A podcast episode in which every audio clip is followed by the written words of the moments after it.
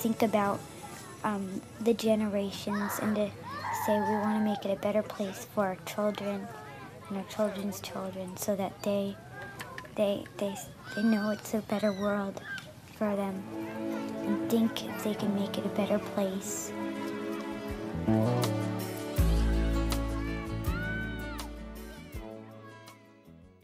Olá, bem-vindos ao terceiro episódio do podcast Sonhar e Realizar está ao alcance de todos. Hoje trago-vos o resumo de uma história que pode servir de lição para muitos de nós. A vida dá-nos oportunidades e às vezes nós não as agarramos, e depois corremos o risco de chegar ao fim da nossa vida e pensar: e se? Trabalhar com idosos tem muito que se lhe diga. Podemos aprender mesmo, mesmo muito, quer em relação aos tempos passados, quer em relação às várias perspectivas que as pessoas tiveram sobre a vida e com a sua vida e perceber depois quais os desfechos e quais as formas de gerir e lidar com o presente. Então, a história que vos trago hoje é a história de, de uma senhora que eu conheci uh, e, que e que tratei, que tem 76 anos e é casada. Já vai fazer quase 50 uh, com o marido que tem 8, uh, 79 anos. É uma história rica de uma senhora que, que, que nasceu numa aldeia que, que depois, uh, nos seus 20 e tal anos, foi para a África. Mas o, o mais interessante de toda esta história, para além das peripécias positivas, é que a senhora viveu um casamento infeliz em que várias vezes pensou em divorciar-se. Ela casou em Angola, descobriu que o marido tinha, tinha tido uma relação prévia, que possivelmente já teria um filho. E logo nessa altura ela pensou em divorciar-se e, e, e, ficar lá e depois voltar para Portugal já solteira. Ninguém saberia que não haveria grande problema. No entanto, as vozes próximas diziam não, não faças isso, como é que vai ser tu, uma, uma, uma jovem divorciada, não vais arranjar mais ninguém. E então ela lá foi continuando. Era daquelas relações em que, para além de haver a possibilidade de, de ter um filho fora do casamento, o marido sempre sempre foi tendo relações relações extraconjugais de forma disfarçada, mas em que a senhora se ia percebendo. Para além disso, na sua própria relação, ele nunca foi muito amigável com ela. Nada do que ela dizia estava bem, a opinião dela não importava, só ele é que sabia. E as necessidades dela também ficavam sempre para segundo plano. Ela era uma senhora que, apesar de ser do tempo mais antigo, trabalhou fora, teve vários trabalhos e, mais uma vez, noutras circunstâncias, pensou em divorciar-se. Chegou mesmo a separar-se por algum tempo e voltar para a sua aldeia. No entanto, mais uma vez, a pressão social e o medo do que seria estar novamente sozinha, o medo de não arranjar alguém, o medo de de ser rejeitada pela sociedade levou a que ela voltasse. E ela aguentou dois anos fora, mas mesmo assim voltou.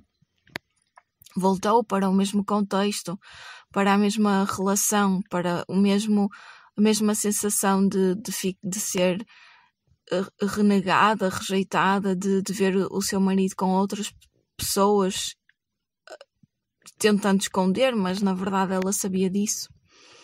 Entretanto, surgiu-lhe outra possibilidade, a possibilidade de ir para a Bélgica ou para, ou para a Suíça. E ela ainda ponderou, mas aí o entrava era o tempo frio, porque a senhora não gostava do tempo frio. E então foi ficando, ficando, ficando, e assim ficou, até que a, a relação sempre se foi deteriorando. Ela foi ficando com cada vez menos autoestima, cada vez mais insegura. E, e foi ficando até hoje. Até hoje e, e o mais o, o, o mais impactante de tudo isto é que ela hoje diz: Eu devia ter-me divorciado, eu devia ter seguido aquilo que achava, eu devia ter pensado pela minha cabeça.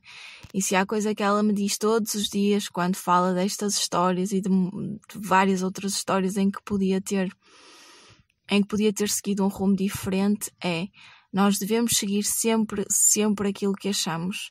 Não devemos deixar-nos levar pelo que os outros nos dizem, não devemos deixar-nos levar pelos medos.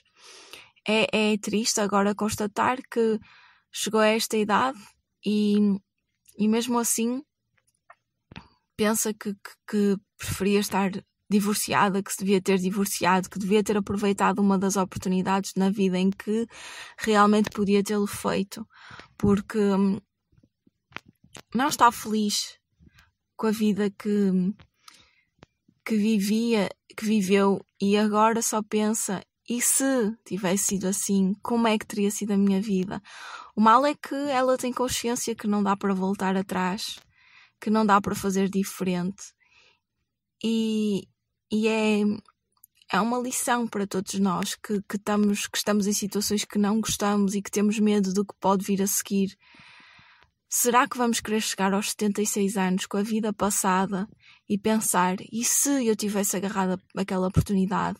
E se eu tivesse tentado aquela relação? E se eu tivesse terminado esta relação? Será que queremos estar no lugar desta senhora? A história dela podia ter sido muito, muito diferente se ela tivesse seguido alguma das alternativas que foi surgindo na sua vida. Neste momento, ela sente que não tem escolha se não acompanhar o marido até, até um dos dois falecer. Até porque agora para ela já não faz sentido tomar outro rumo, de tão enfraquecida que está, de tão com medo que está. Mas é interessante como todas as conversas dela rondam as possibilidades que ela teve ao longo da vida de fazer diferente. Rondam aquelas réstias de luz que podiam tê-la levado para fora desta situação. E então, como é que tu queres viver a tua vida? Que história que queres contar quando chegares ao ponto desta senhora? Espero que tenham gostado desta edição do podcast e, para terminar, só vos quero deixar com uma pequena citação de um livro que estou a ler. A felicidade não é obtida com uma vida mais ou menos satisfatória, na qual perguntamos constantemente sobre o que mais poderia ter acontecido. A felicidade surge como resultado de estarmos no nosso estado natural de crescimento e a viver no nosso máximo do potencial. Então, com isto, quero realmente fazer-vos refletir sobre que decisões é que gostariam de tomar na vossa vida e ainda não tomaram e como e quando podem realmente começar a agir para além do medo que sentem. Até ao próximo episódio.